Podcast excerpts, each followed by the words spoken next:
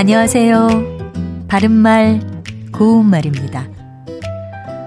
성이 났을 때 갑자기 소리를 지르거나 화를 내는 경우가 있습니다. 이럴 때 버럭이라는 부사와 함께 쓰곤 하죠. 소리를 버럭 지르다, 화를 버럭 내다처럼 말입니다. 또 버럭보다 작은 말로는 바락이라는 부사도 있습니다. 이 바락을 두 번 연달아 말하는 바락바락이란 표현도 들어보셨을 것 같은데요. 주로 바락바락 대들다, 바락바락 우기다 같은 표현으로 많이 사용합니다. 이 경우에 바락바락은 성이 나서 잇따라 길을 쓰거나 소리를 지르는 모양을 뜻하는 부사입니다. 그런데요, 이 바락바락이란 말에는 이것과는 다른 뜻이 또 하나 있습니다.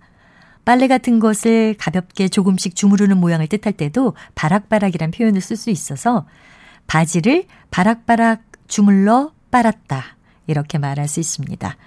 그리고 빨래 외에도 시래기나 나물 같은 것을 바락바락 주물러 묻힌다고도 표현합니다. 특히 이 경우에는 바락바락 대신에 조물조물을 써서 말할 수도 있는데요.